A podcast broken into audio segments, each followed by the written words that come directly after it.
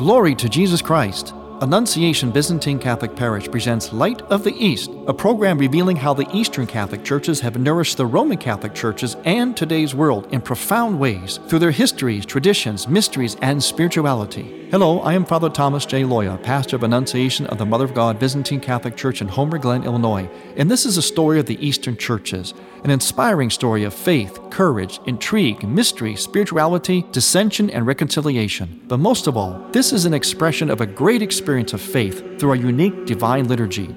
Join with me now as we look toward the Light of the East. Light of the East is also supported by Eastern Christian Publications, where you can find the prayers of the Catholic Byzantine Daily Office at e c pubs dot com and by eastern christian media dot com. A broadband network for you to learn more about the Eastern Catholic Churches. That's eastern christian publications dot com. Glory to Jesus Christ. Welcome to Light of the East. I am Father Thomas Hoyo, your host. As we've entered the autumn season, it's also the time when we're back in full swing of school, whether students are doing school through email or e-school or whatever they call it now online, or they're actually attending school. Regardless, we're back at school, and it's autumn, it's fall, it's beautiful. So since we're going back to school, a lot of times what's important or helpful, and sometimes necessary, is review. So we're going to review a little bit today. We're going to review some of the basic questions, often asked questions. We're going to revisit them. And those are the questions that whenever people come to one of our churches, a church of the Eastern Rite, such as my Byzantine church, they'll come in and they'll ask about certain things. And it's interesting that no matter what I might explain to them, whatever the topic may be that I'm talking about, theology, history, whatever, they will generally ask about the same thing. And usually at the end of the talk, why do you have three bars in your cross? Why are there peacocks on your icon screen? What do they mean? It's amazing. They'll always pick those things out, no matter what the subject is. I always found that fascinating. That's good. I'm glad they asked questions, but I always found it really fascinating that they always come back to basically those two questions. They have other questions as well. So we're going to do some review, kind of a going back to school and doing some review here. So let's take that first question. Why do we have in some Byzantine Catholic churches a three-barred cross with the bottom bar, which is the third bar, slanting, slanting upward instead of diagonal? Why do we have that? Maybe some of you have seen that. Sometimes the cross has three bars and also what I would call three scallops on the end of the bars. In other words, it looks like three half circles on the ends of the bar. Why is that? Well, the three scallops are a little bit redundant because you've got already three bars, because the three, of course, always represents the Holy Trinity. We're very, very Trinity conscious in the Eastern churches. If you ever notice, whenever we pray, we always end our prayers, and we also lead into them, by invoking the Holy Trinity, not just Jesus Christ. For instance, in the Eastern churches, you usually don't end a prayer by saying, we ask this through Jesus Christ, or in the name of Christ, or in the Lord's name, and so on. That's perfectly legitimate, perfectly legitimate, of course, more common in the West. But in the East, what we do is we always end, and we have prayers that lead up to other prayers, but these beginning prayers and the ending of a prayer always invokes the Holy Trinity, Father, Son, and Holy Spirit, now and ever and forever, amen, or unto ages of ages, amen. That's how we end our prayers. So the th- number three is repeated in the Eastern churches a lot. It's on the cross, the traditional cross of what we call Byzantine Catholic churches. It's also seen on the crosses of the Russian churches, the Russian Orthodox churches, or even Russian Catholic churches. Not all Eastern churches have a three-bar cross, but my particular church does, the Russian churches do.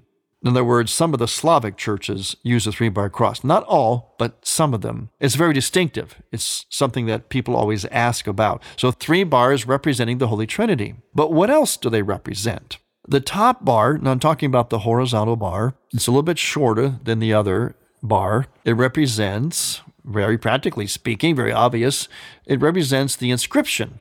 Remember, the Romans put the inscription, in other words, the crime that Jesus was crucified for. He claimed to be King of the Jews, Jesus Christ, King of the Jews. You often see this on traditional crucifixes where it's abbreviated either in Hebrew or Latin or Greek. So Jesus Christ, King of the Jews. Then in the next bar, next horizontal bar down, the longer one, that is, of course, where Jesus Christ was stretched out on the cross, arms outstretched. But the third bar would be where his feet are, his footstool. But it's slanted. It's slanted or diagonal. It slants upward, and again, it's down by his feet. It slants upward to the right of Christ as you are on the cross with Christ, not when you're looking at it, but from the right of Jesus Christ himself. The bar points upward, kind of slants upward diagonally, which means the other half of the bar slants downward. There's a few meanings for this. First of all, the origins of this is often considered to be from iconography. Iconography does certain little tricks to communicate something, to communicate a different view, the view into eternity. So it reverses the perspective. In natural perspective, when we look, for example, imagine you're standing on railroad tracks. You look down the railroad tracks and you see that the railroad tracks, if you look far enough, they seem to converge way, way down on the horizon to a point. And they open up wider and wider as they come towards you. Well, iconography reverses that, because the idea is that when you look at an icon, you're looking into something that is like a window into eternity, which means your view becomes progressively wider, not more narrow. In fact, the narrow point is you, where you're standing. So the perspective is actually reversed. So we're looking outward from our limited perspective into a wide, infinite perspective when we look at an icon. Now, that reversing of the perspective is oftentimes theorized as to really the real origins of the third bar cross, because the way you paint it, when you paint it that way, it can look somewhat like a slanted bar because you're inverting the perspective. But the symbolic meaning for that third bar, slanted as it were, is that it points upward towards the good thief of Jesus Christ, the good thief that went to heaven because he repented. The other half of it, of course, would naturally then point downward, where the other thief is who did not repent and so presumed was maybe not saved. But it also forms, if you can imagine this, take a cross, a standard, a regular cross with just one bar, two bars actually, a vertical, of course, and a horizontal, a, a very traditional, simple cross, and turn it upside down, or kind of turn it on its side. That shape is what the slanted bar also creates by being slanted against the vertical bar. And what that indicates is the way that some of the apostles, like Andrew and Peter, were crucified at their own request, tradition says, upside down. In other words, they felt unworthy to even be crucified the same way as Christ. Imagine, they're going through this torture and this death, this terrible death, and it wasn't terrible enough for them. They said that our Lord and Savior, Jesus Christ, our Master, the Messiah, was crucified this way. We're not even worthy to be crucified like that. And during the crucifixion was humbling enough. They went even further. So at their request, according to tradition, Saint Peter and Saint Andrew requested to be crucified upside down, or crossed, in, in a sense, on its side. So it forms that diagonal, almost like an X pattern. So these are some of the symbolisms of the three-barred cross. They're often seen on the tops of the domes or towers on the exterior of a Byzantine church, but they're certainly used often inside as well. They're also worn around the neck. They're on prayer books. They're all over the place, you know, how the cross is. The cross is the Christian logo, so it appears everywhere in all kinds of forms. So, so too it is in the Byzantine church with the three-barred cross. Now, what about the other most often asked question when people come to visit a Byzantine church? The question is, why are there peacocks on the icon screen? The icon screen, of course, is that barrier between the sanctuary. It sets the sanctuary off from the nave.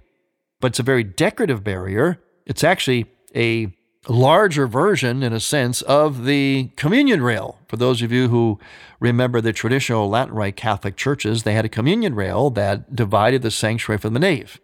Nobody went past the communion rail, only the servers or the ordained ministers. Same thing with the icon screen in the Byzantine Church. The icon screen divides the sanctuary from the nave. And on that icon screen are painted icons, many icons. The icon screen has three sets of doors on it as well. On many icon screens, you'll see, in addition to the icons and the doors, you're going to see a symbol painted or carved of a peacock.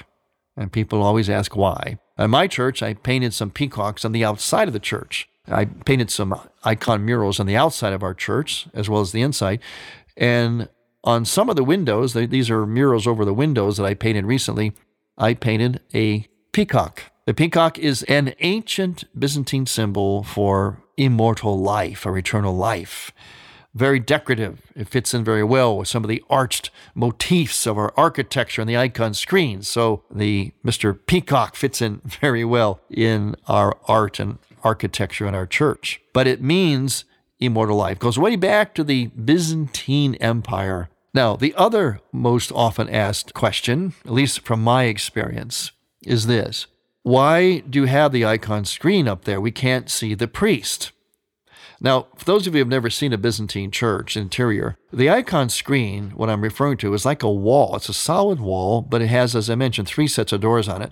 Now, this icon screen can actually be designed in various ways. Some icon screens aren't completely solid, but they do stretch from end to end. In other words, when you're talking widthwise, in other words, from left to right, they do stretch all the way across the sanctuary. So they do block the sanctuary entirely.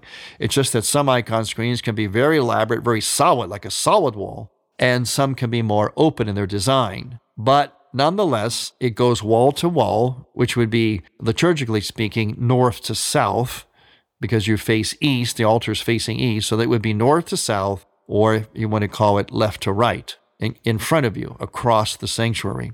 That icon screen hides the sanctuary, conceals it, prevents people from going into the Holy of Holies because it is the Holy of Holies.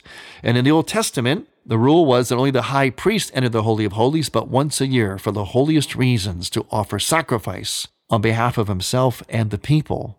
And so the Byzantine architecture picked that same idea up and set the sanctuary off from the rest of the church. The Holy of Holies now hosts the holiest of all things, the tabernacle, with the body of Christ in it, the consecrated bread, present always in the tabernacle. So there is that concealing. It's a sense of mystery, but mystery also reveals. So there are icons on the icon screen, as though we're seeing those who are in heaven coming towards us. Christ, the Virgin Mary, the angels, and the saints. Christ, the Virgin Mary, the angels, and the saints. When we come back, we're going to talk more about our little review as we return back to school. I'm Father Thomas Loya on Light of the East. Light of the East mission is Christianity's reunion, and to tell the story of the Eastern Lung of the Catholic Church. We need your support. In order to keep Light of the East on the air, you can make a donation now by going to Byzantine Catholic dot com. That's Byzantine Catholic dot com. And then donate securely using any major credit card. With your help, we can keep Light of the East's illumination bright. New from E W T N Publishing, A Crisis in Culture, How Secularism is Becoming a Religion, by Father George Rutler. In this timely and penetrating book, Father Rutler shows how the West's decade-long cultural assault against Christianity is finally reaching its inevitable conclusion, the self-destruction of our culture and society. In Father Rutler's book, discover why the Catholic faith is the only means by which civilization can be restored, the difference between nostalgia and tradition, why the twentieth century produced more martyrs than all previous Christian centuries combined, and what happens when we let the government, rather than the church, become our mother. These are some of the insights you'll gain in A Crisis in Culture, How Secularism is Becoming a Religion. Available now at E W T N R C dot com. Buy Catholic. Shop E W T N R C dot com. You're, you're listening to Father Thomas Loya on Light of the East.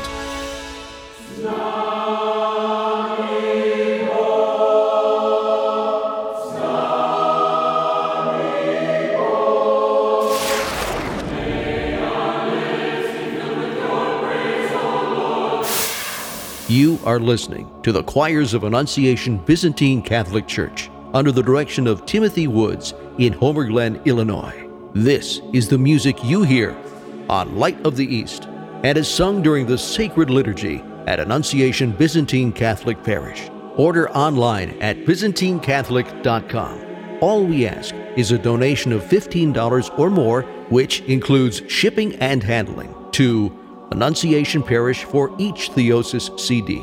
Send a check made out to Annunciation Parish at one forty-six ten Will-Cook Road, Homer Glen, Illinois, six zero four nine one. And may God grant you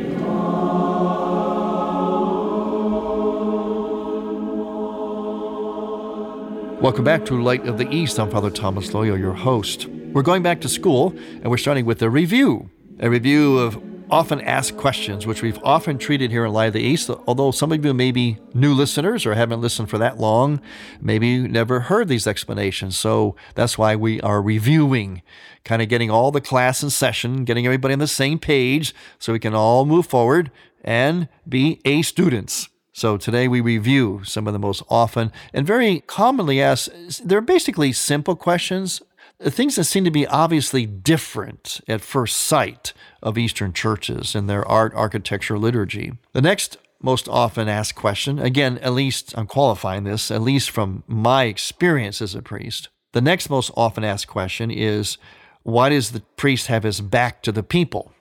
In the Eastern churches, the especially the Byzantine church, such as mine, is the priest faces east. The churches are supposed to be oriented east. So the priest stands at the altar, facing the altar.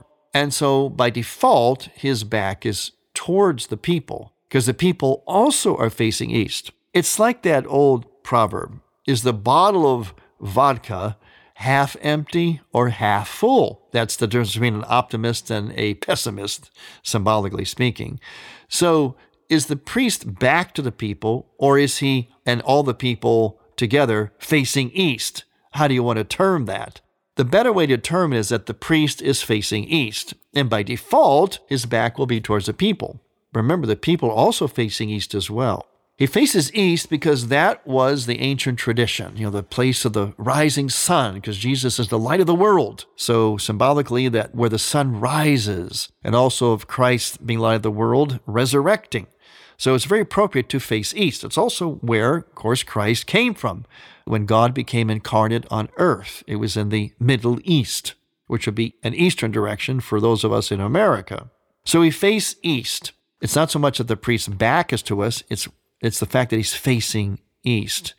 In connection with the Old Testament and the early Christian churches, in the Eastern churches, most Eastern churches, the orientation of the priest, ad orientem, which means towards the east, never changed. In some it did, but it never changed after the Second Vatican Council. We remained as we were for centuries and as we are today. It would be essentially impossible. It would really be totally out of the integrity of the rest of the liturgy for the priests in the Eastern churches to face the people. However, in both the Eastern and Western churches, the priest does face the people, but at certain times. You see, when the priest stands at the altar in the sanctuary, he is standing in a continuity with the Old Testament high priest who entered the sanctuary, as I mentioned, but once a year, entered the Holy of Holies, which was considered to be like a nuptial bedroom where the bride Israel would await the meeting, the coming of the bridegroom Yahweh in the sanctuary that they would call it the tabernacle. So only the priest enters the sanctuary along with the servers and any other ordained ministers such as subdeacon or deacon. And so there's a continuity in the Byzantine churches architecturally, liturgically, with the Old Testament temple. And having that area that is set apart from the rest of the church is actually very relevant to us, something we really need to experience in this day and age. As I always say, the church is the place where we immerse ourselves in God's truth.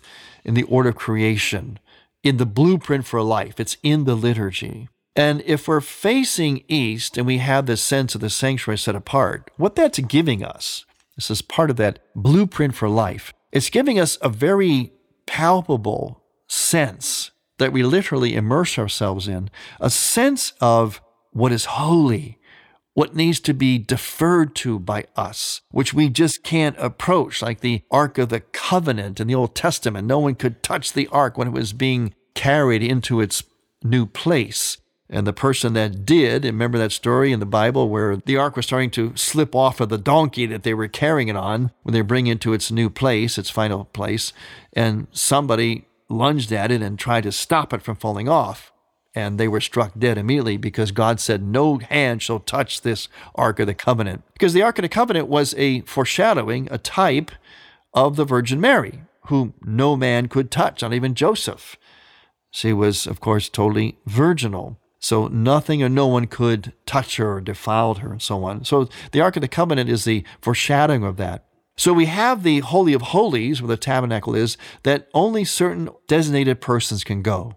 Again, this gives us a much-needed sense of, I'm going to call it deference, that there is something greater than us, something we turn to, where we oriented towards the Holy of Holies, and we dare not go because we are not worthy. Now, we don't like that in our world today, which is all the more reason we need it. We think we're entitled to go anywhere.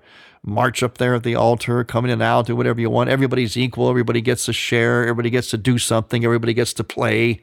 And the priest just kind of does his little minimal part. That, that's not how it is. It's not liturgy. Liturgy has a true sense of propriety, a true sense of propriety, of order. And that order is a blueprint for life. There's order in heaven. Yes, there's hierarchy in heaven. Yes, there is. Imagine there's a hierarchy in heaven, from the angels on down. And so it is in our liturgy. And so it is in life. There's always something, a hierarchy, something that is greater than we are, and something beneath that that's also great, but maybe not as great, et cetera, et cetera. This sort of verticality is a fact of life. It's a fact of all institutions, and it's certainly a fact of the church. So this idea of something greater than us that we defer to by not entering in there, because we're not authorized. It's not so much that we're not worthy personally, it's that we're not authorized to enter into this Holy of Holies. So it is appropriately set off. You see, what's lost today is that sense of, of authority, that there's a body of truth, laws, rules, whatever you want to say, that is greater than we are, that is there for the good of all, and so we all must defer to it. That's been very much lost today, and that's why we have so much chaos, so much sense of entitlement, of demanding, suing, being offended. This all comes to the fact that there's nothing greater than us. There's only me. You're not better than me. You know, you put your pants on the same way I do, I hear people say. Well, it's not about being personally better. It's about the order of things that works well when it's followed. So church gives us this blueprint, and one of those aspects of, the, of this blueprint is that incredible sense of awe, of reverence for that which is greater than we are. And we have to do that. We need this. So we oftentimes have to look at ourselves as human beings, and this is where we look at ourselves through the lens of the liturgy, because the liturgy tells us who and what we are as human beings, what we really are. And we are creatures who are made in the image and likeness of God. We are made for worship. A lot of things we were made for that exist in church. So if we don't go to church, we don't actually experience our full humanness. That's right. We are most fully human when we were at the liturgy, especially the Eucharistic liturgy in the church. We are. And so to understand our place in the hierarchy of things is, is essential, not only for our salvation, but for our home life, for institutions, for government, for society. If everybody knew their place, and this doesn't mean we're all serfs, we're all slaves at the same bottom low level. It means that there are things and something, in other words, God, greater than we are. And we do well. It actually works to our advantage to acknowledge that, to defer to that. And we don't get that in very many places in our world today. But it's interesting, in the courts, you know, the legal courts, where they have a jury and a judge, don't they still rise when the judge walks in? Yes, all rise. What does that mean? And what does he do? He goes up onto a high bench, high, not low, not on the same level as everyone else, a high bench, a high seat, and we all stand. Why? Because we acknowledge, we defer to his stature, the stature of his office. Well, if we could do that for a secular court and a judge, why can't we do it then for God himself? And liturgy teaches us that. It gives us that immersion. And beyond liturgy, it's very rare to find that kind of deference today, that sense of hierarchy and order. So much to review. We didn't get to all of it today. Just like a good classroom, a good teacher, there's so much to teach, we can't always get to it in the same day. We'll pick it up another time. So welcome back to school. I hope the review was worthwhile for you, maybe familiar to you. Stay tuned for the rest of our school year. Thanks for listening. I'm Father Thomas Loya on Light of the East. To hear Light of the East again, visit Byzantine Catholic dot com and click on the Features and Programs tab. And on iTunes. Thank you for listening to Light of the East. We encourage you to tell a friend about Light of the East and to visit Byzantine Catholic dot com. Light of the East is produced by A D C Media.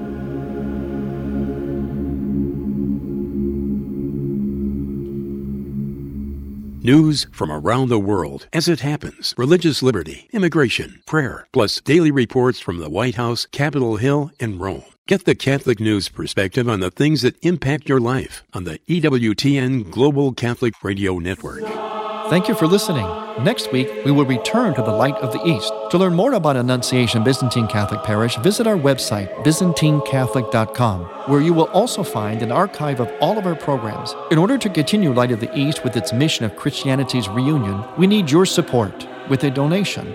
Any amount will be a blessing. Please make out a check to Light of the East Radio and send it to Light of the East, one forty-six ten Will-Cook Road, Homer Glen, Illinois, six oh four nine one. That's Light of the East, one forty-six ten Will-Cook Road, spelled W I L L C O O K Road, Homer Glen, Illinois. Or donate online on the homepage of Byzantine Catholic dot com. From the Light of the East, a new dawn of unity is in sight. God bless you, go with God, and may God grant you many happy years.